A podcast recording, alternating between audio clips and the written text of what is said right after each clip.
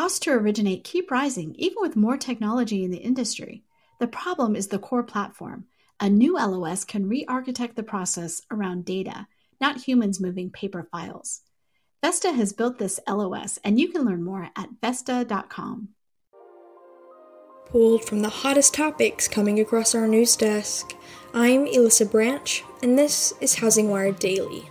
This week's episode of our Houses in Motion series features an interview with Lisa Dunn of Laurel Real Estate Resources in California and a member of both the California Association of Realtors and the National Association of Realtors Board. Lisa joins Housing Wire's senior real estate reporter Matthew Blake to discuss some of the pressing issues in real estate, including agent commissions. She also talks about what topics of discussion to expect from the upcoming NAR convention next month in San Diego. But before we listen, here's a brief word from our sponsor. Want to give your customers the streamlined mortgage experience they expect? Fannie Mae's digital mortgage solutions are fast, efficient, contactless, and they save paper. Our digital mortgage solutions provide efficiency for you convenience for your customers, and deliver a great experience at every stage of the mortgage cycle. Own the mortgage experience with Fannie Mae's innovative solutions. Visit fanniemae.com slash go digital.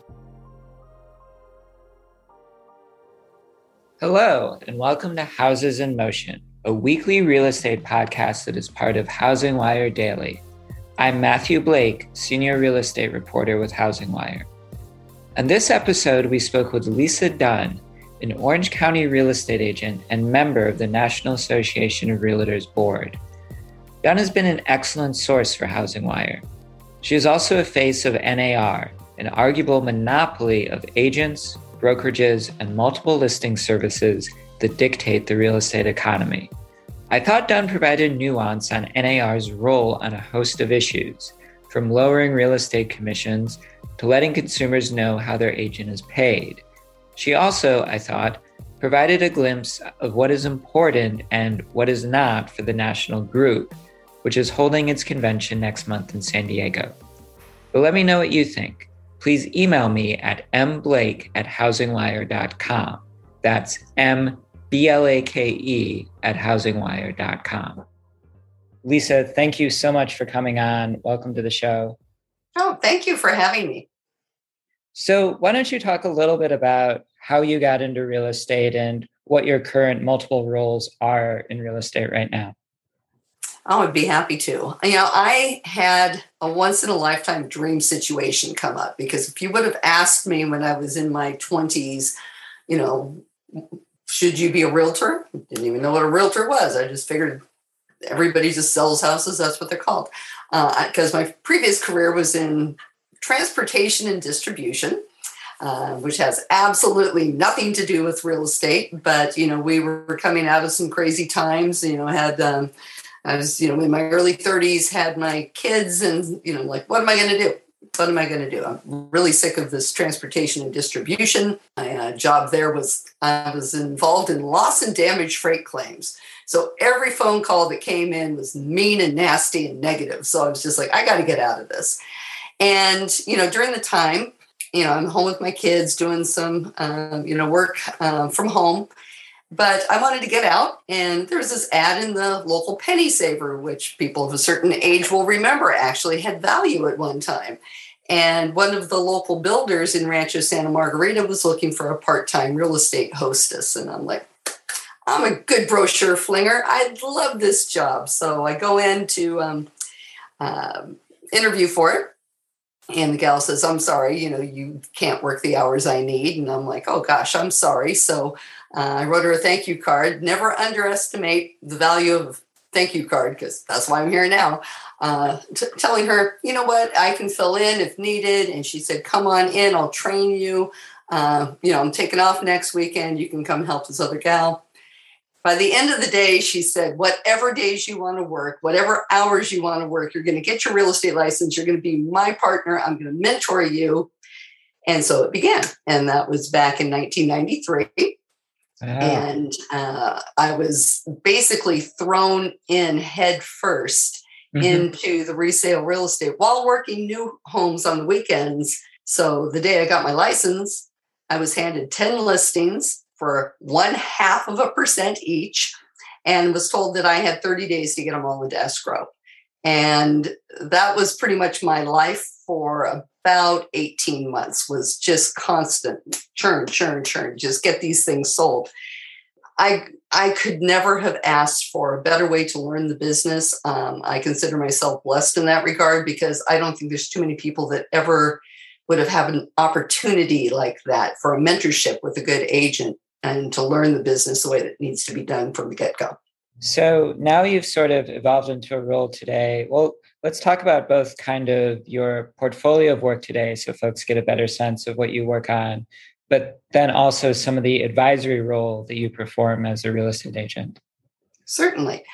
And, uh, you know, things have changed a lot since then. Um, you know, back then, uh, the year that I started, or actually when I joined the board for the first time, I received the last MLS book, which I keep in my office here as a little souvenir. And they were just starting to get into the computer age. So I've really yeah. seen things evolve um, from the metal lock boxes with the little keys to now uh, the ones that we have that are all electronic and let you know the minute anybody enters anything and, and more. Um, but over the years, you know, I've been doing this now for, you know, about 28 years about midway through my career, I had somebody tap me on the shoulder and say, you know, we need somebody uh, at the local board to be a representative for uh, a certain city's government, Rancho Santa Margarita. And we think you'd re- be really good. Well, at that point in time, I was still dealing with my kids and sports and high school and running soccer programs and hockey programs. And, you know, I'm like, I don't know if I can do this, but if it's just one committee, you know, my kids are getting older. I might as well try it. And that was that was a gateway drug. the next thing I know, I had um, the uh, association executive for uh, the Orange County Realtors tapping me on the shoulder saying, you know, you really need to run for the board of directors. And I'm like, mm, no, I really don't. I'm like, yeah, you really do. And so when my kids were finally off to college, I ran for the board of directors. I was already involved on a lot of committees. But then I ran, I was elected. A couple of years later, I became a treasurer for the board and served on the executive committee. And then I started going to the California Association of Realtors and became a director there and got involved in many, many different um, arenas, a lot of policy, a lot of policy arenas. And uh, my bucket list item was to be a National Association of Realtors directors because it's a pretty rare spot for the 1.4 plus million. I hear we're approaching 1.5.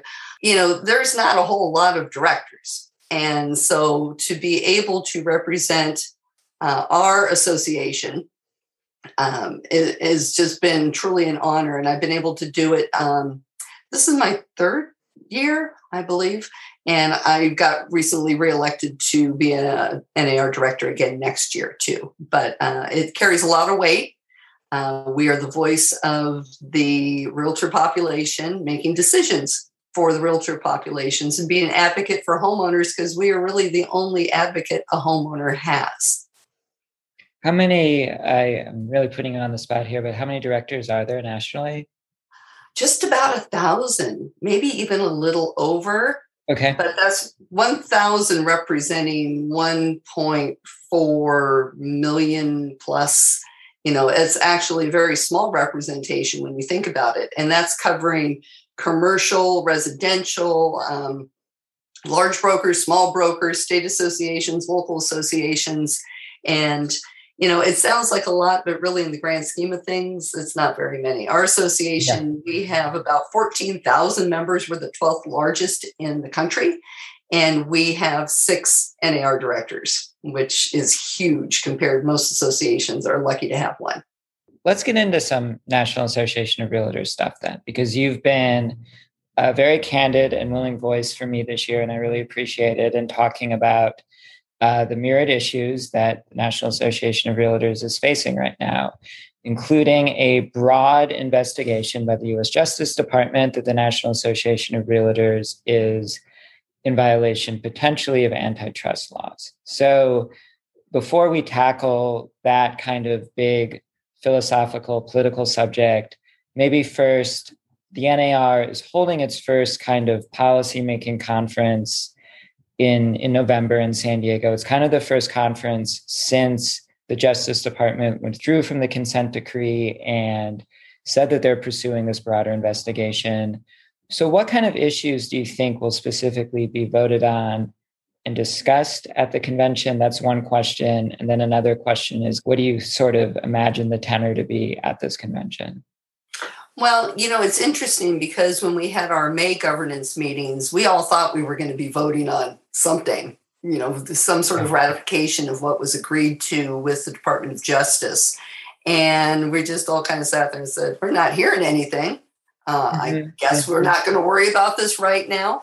So it really wasn't, you know, we, we just figured they're still working things out, um, knowing that the Department of Justice received our side and we were waiting to hear back from them.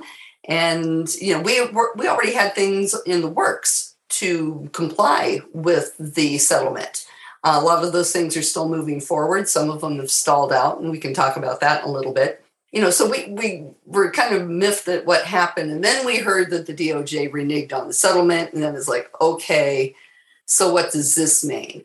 And we still don't know what it means. I, I personally think that there is a lot of misunderstanding about what it is we do and how we do it.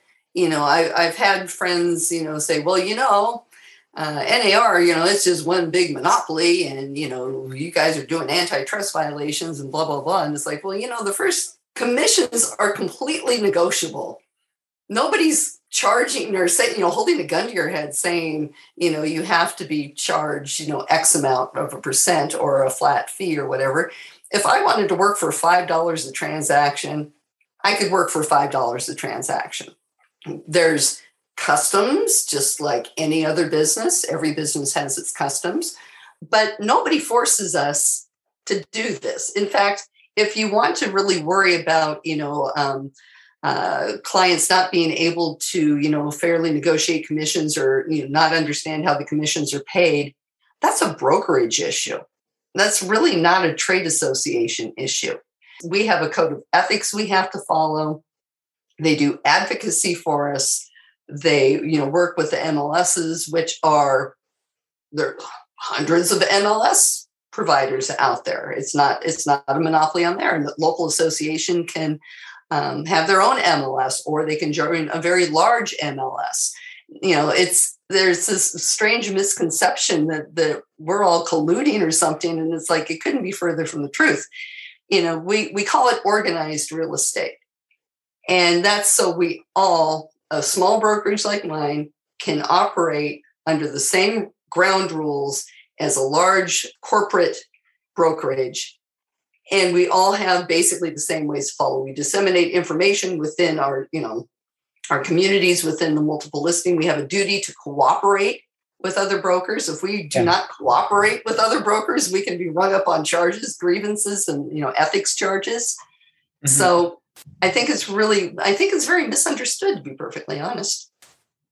In terms of sort of, I think the picture you painted of the May conference, I wanted to go back to that because I thought that was really interesting of sort of how everyone was kind of wondering what was going to come next. And then you had the Justice Department consent decree withdrawal in July. To get into the weeds a little bit, the original consent decree, I think maybe arguably the biggest of the policies that were sort of agreed upon was that the buyer's agent now must disclose on the MLS what percentage commission they get. And there's an argument from consumer advocates. I don't know how true this is. You may argue that it's not true, but there's an argument among consumer advocates and plaintiffs' lawyers that buyer's agents sometimes pull a fast one over you know home buyers and act like their services are for free when in fact they're obviously in most cases, splitting the commission with the listing agent. And so part of the consent decree said buyer's agents should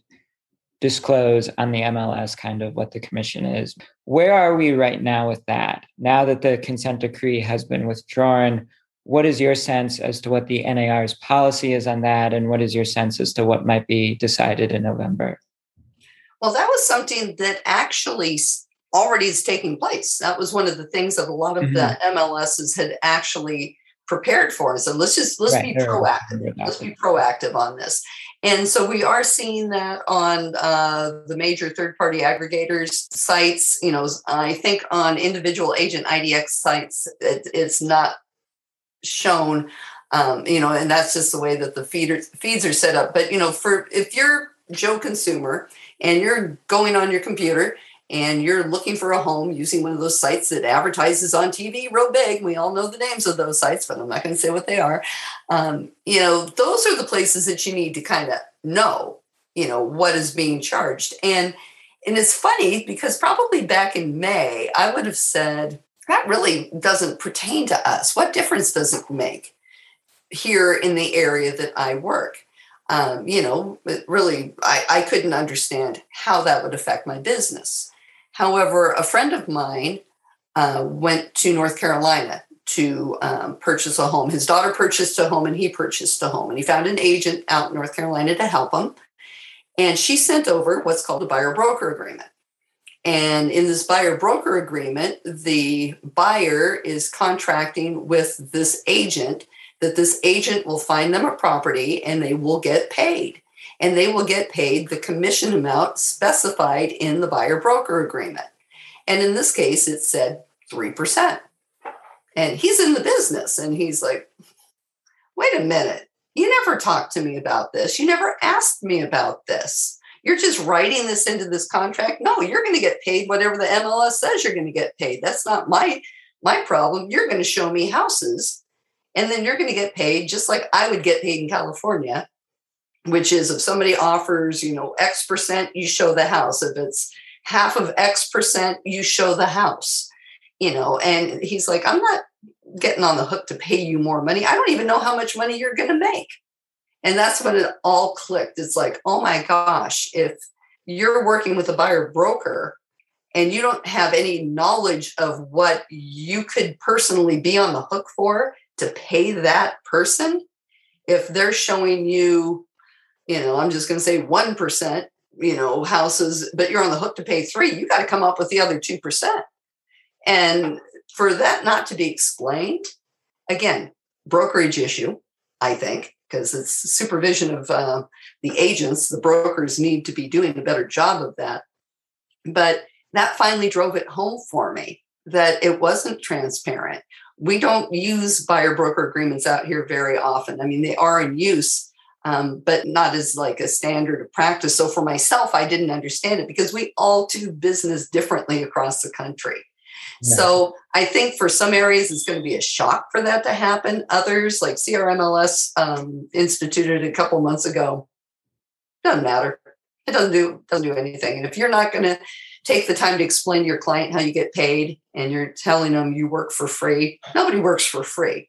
So you know they need to do a better job explaining it and again i think that's down at the brokerage level i don't think that's really a trade association rule myself but i mean is that something do you think nar will take action on in terms of either preventing mls's from prohibiting that information or nudging them to include that information what what how proactive or not proactive do you see nar on this issue well, I think it's more or less the individual associations, you know, because if the settlement had gone through, then boom, it would have been done. For CRMLS to do it, and they are the largest MLS provider in California, to go ahead and move forward with that shows that we're trying to do things with a sign of good faith. We know this is something that the Department of Justice wants to see. And I think that most associations are going to agree to do this as a matter of transparency and consumer protection to help the public. I don't think a whole lot of nudging is going to be needed because they already thought that they were going to have to do this anyhow. And it's good for the consumer. Do you see not not to beat this topic to a dead horse, but do you see any people or entities or companies publicly objecting to the disclosure of buyer side commissions?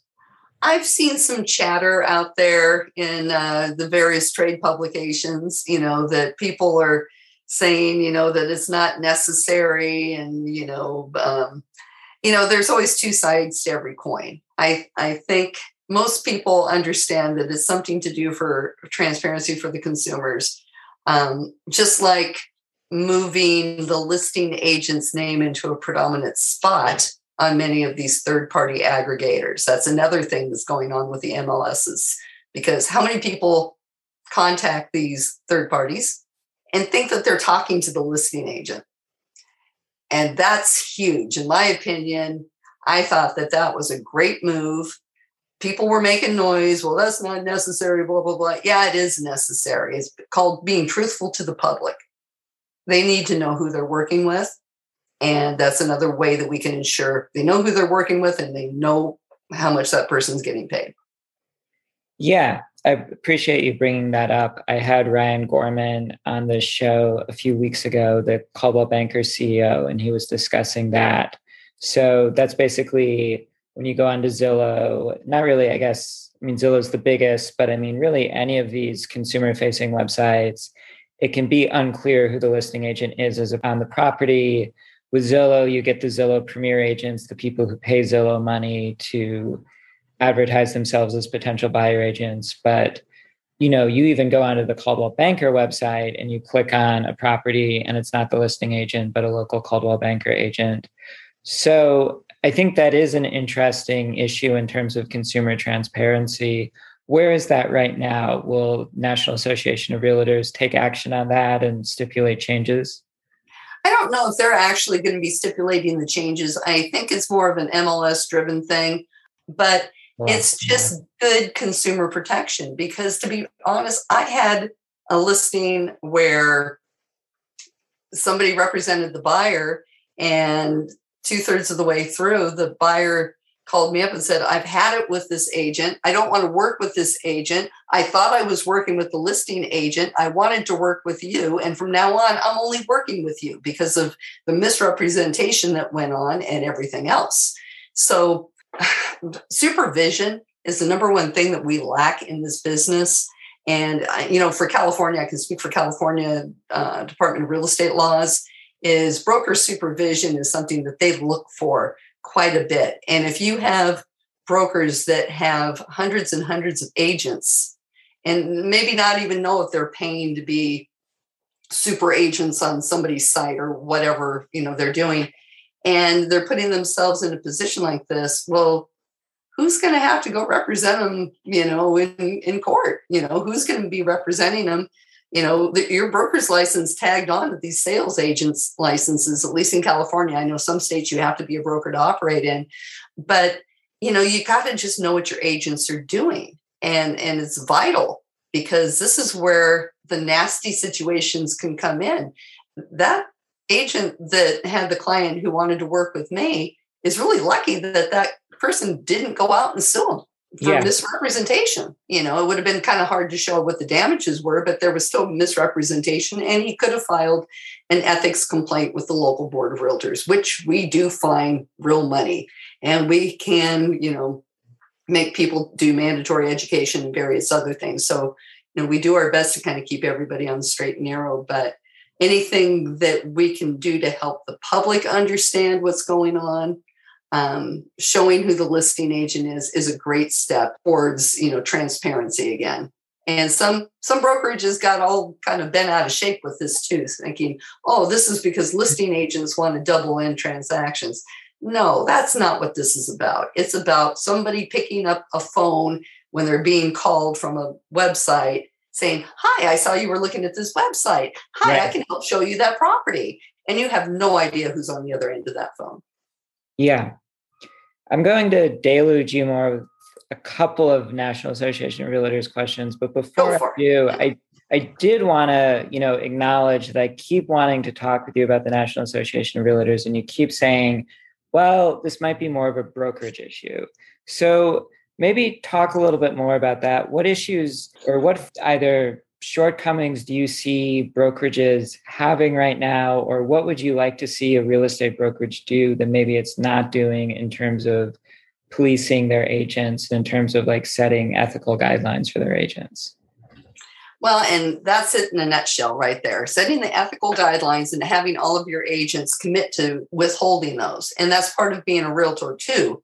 Um, by being a member of the National Association of Realtors, you are agreeing to abide by uh, a higher standard and abiding by the Realtor Code of Ethics, which is much, much more detailed than if I was not a realtor and just had to abide by the law. Um, in this business, there is such a rush to say, I have 100 agents working for me. I have the largest brokerage in this area. I have the largest yeah, brokerage sure. in the state. And it's like, hey, that's great. So what are your people doing? And it's hard. I mean, we're we're at a we're about 12 people in my brokerage, and it's hard to know what 12 people are doing. So I don't know how you know what 200 people are doing. You, you know, I mean, how do you know who's doing a transaction? How do you know that they sat down and explained the contracts? with their clients, uh, especially in this age of DocuSign and electronic signings. How many agents are just sending over contracts saying, just go ahead and sign these, we're all good. And people are just, they got them on their phone. They can't see what they're signing because print's so small and it goes so fast. You know, there, there's a lot of, you know, you need to sit down and take time with your clients and give them that value. You know, everybody thinks that we're all driving around fancy cars and earning tons of money, which really is not the truth either. Uh, some people are, but most aren't, just like anything else. And uh, to earn this money, we need to do our job. And doing our job is explaining to our clients what the ramifications are of signing these contracts, especially in this overheated market that we've been in. How many lawsuits are going to come to um, agents and their brokers saying I was coerced into writing this offer? They didn't explain this to me nobody told me what it meant, you know, that I was writing a non-contingent offer. You know, and this is something going around the country. It's not isolated to any one market. We all have the same electronic tools, but if you're just not taking the time to explain what a non-contingent offer is when your client's deposit is at risk, which is most of the time, there's lots of nuances that go with this. So training agents is the key and training them to do something besides get leads you know we we have two mm-hmm. We have two kinds of offices out there. One go out and get clients. What do i do when i have a client? Ah, don't worry about it. Somebody will help you. Go get clients. Where my brokerage especially and, and my philosophy is this is my profession. This is my practice. I need to be well versed and well educated in what i'm doing helping people with one of the largest financial transactions they're ever going to have in their life. And that's where I feel the emphasis should be versus how are you going to get these sales, get these sales. So you got these sales. What are you going to do with them? Because all that commission money that you're making can get wiped out with one lawsuit. One, just one final follow up on that is I get all these press releases as a reporter from different brokerages about like we've grown our agent count you know, we now have a gazillion agents, hundred hundreds of thousands of agents. Is that a new thing, or have brokerages always kind of judged themselves by agent count? I'm just curious. They have done this from the day I got into the industry. Okay. It's all about recruitment. And, you know, when you really think about it, Matthew, think about this is we've got this super tight inventory situation all over the country. It's not, you know, uh, limited to any one market. It's all over the country. And we have 1.4 million plus realtors.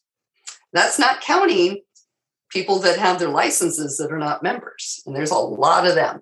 And if we have limited inventory, that means we're going to have limited sales, which means how are all these people going to make a living?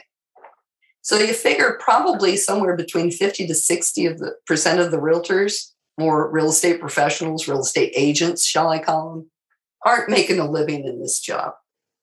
They're either not working, they might pay their dues, um, which kind of subsidize the rest of us.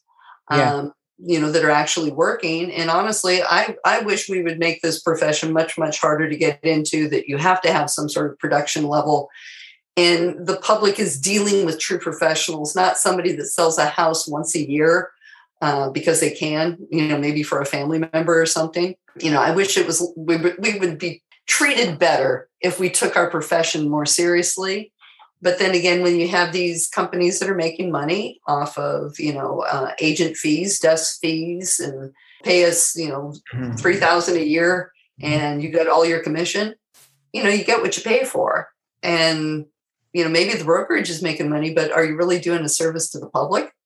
And are you doing a service to that agent?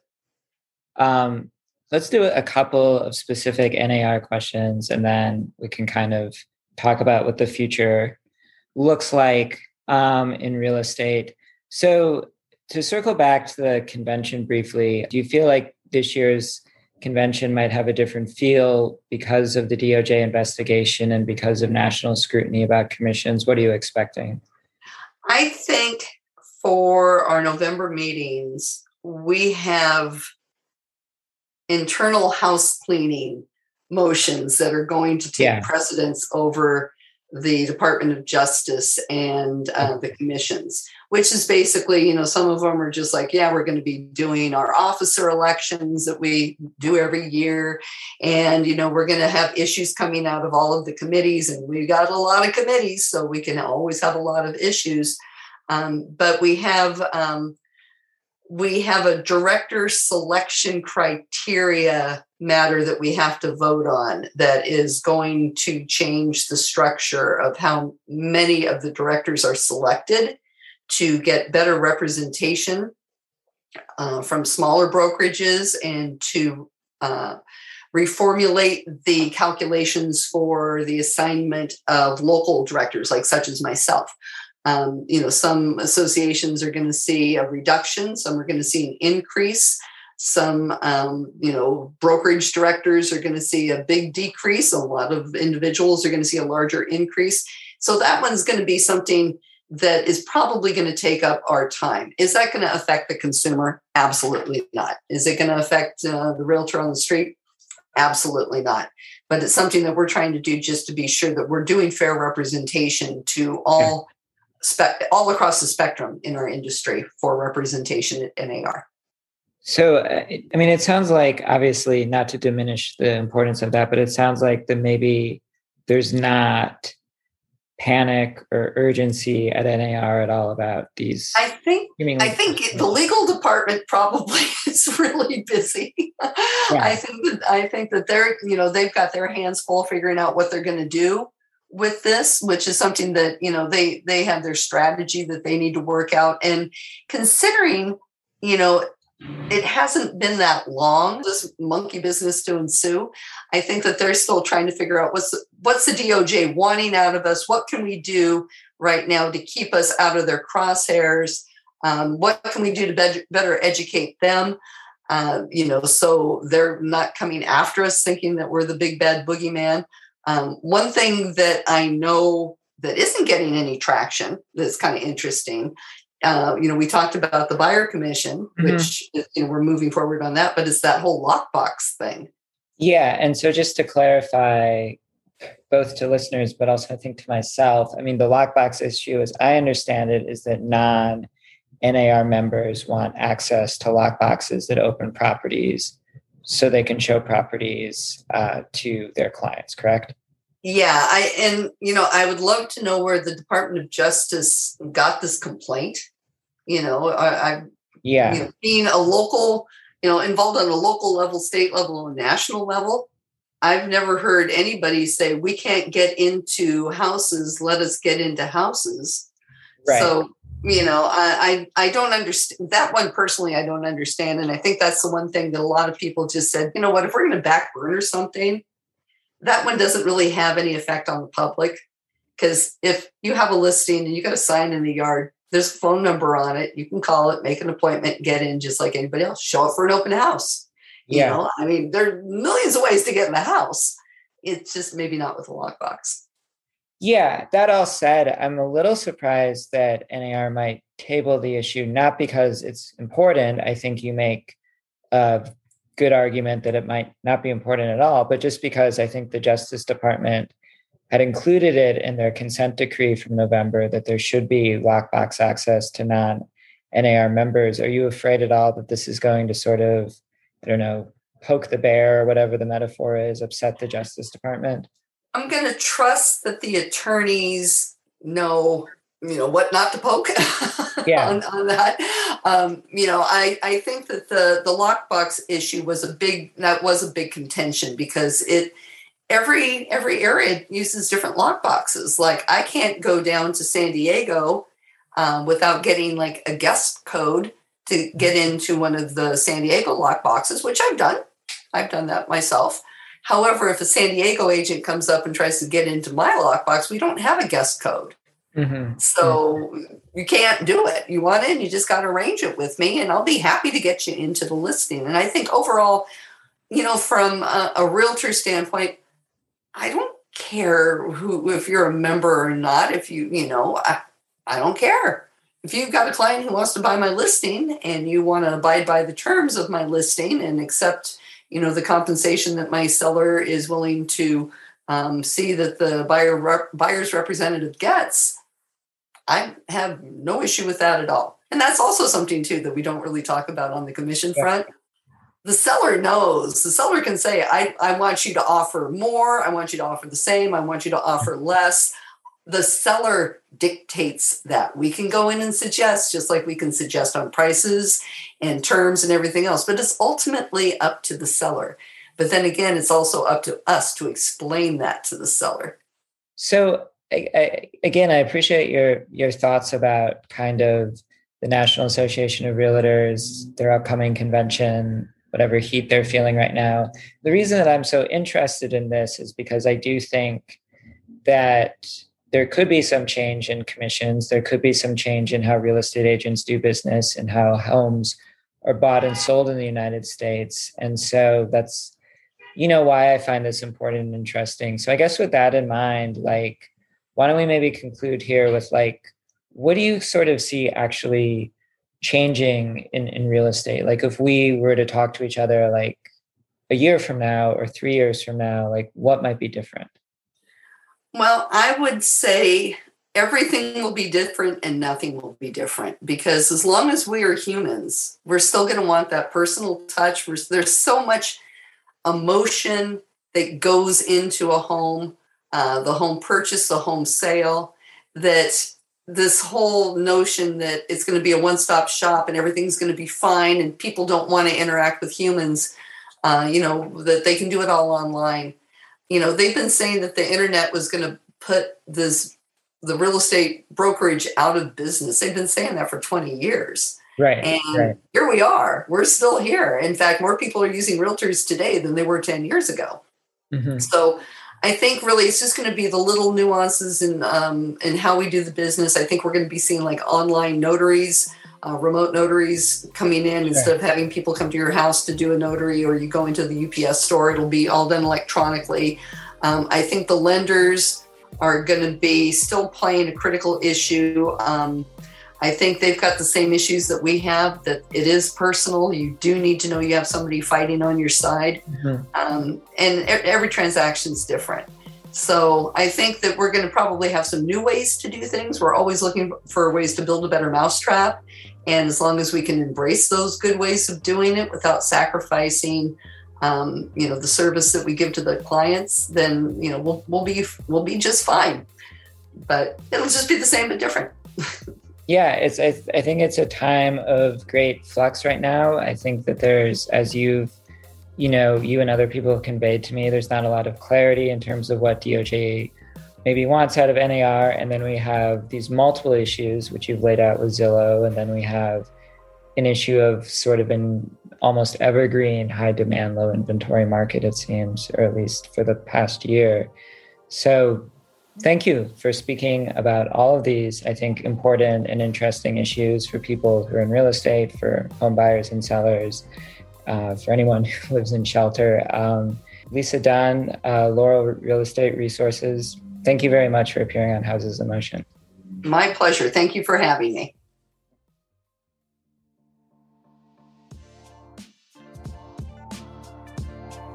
Looking for more insight into what will happen in 2022? Or maybe you need more information on what in the world is happening with the federal regulators.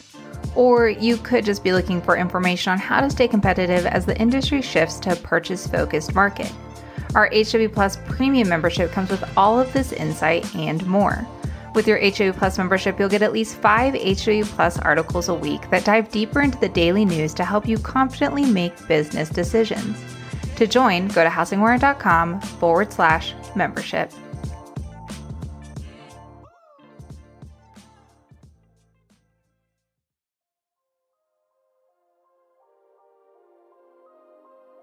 Thanks for listening to Housing Wire Daily. I hope you have a great afternoon. If you haven't already, make sure to hit that subscribe button so you don't miss out on all the hottest stories crossing our news desk daily. The podcast is now available wherever you like to listen.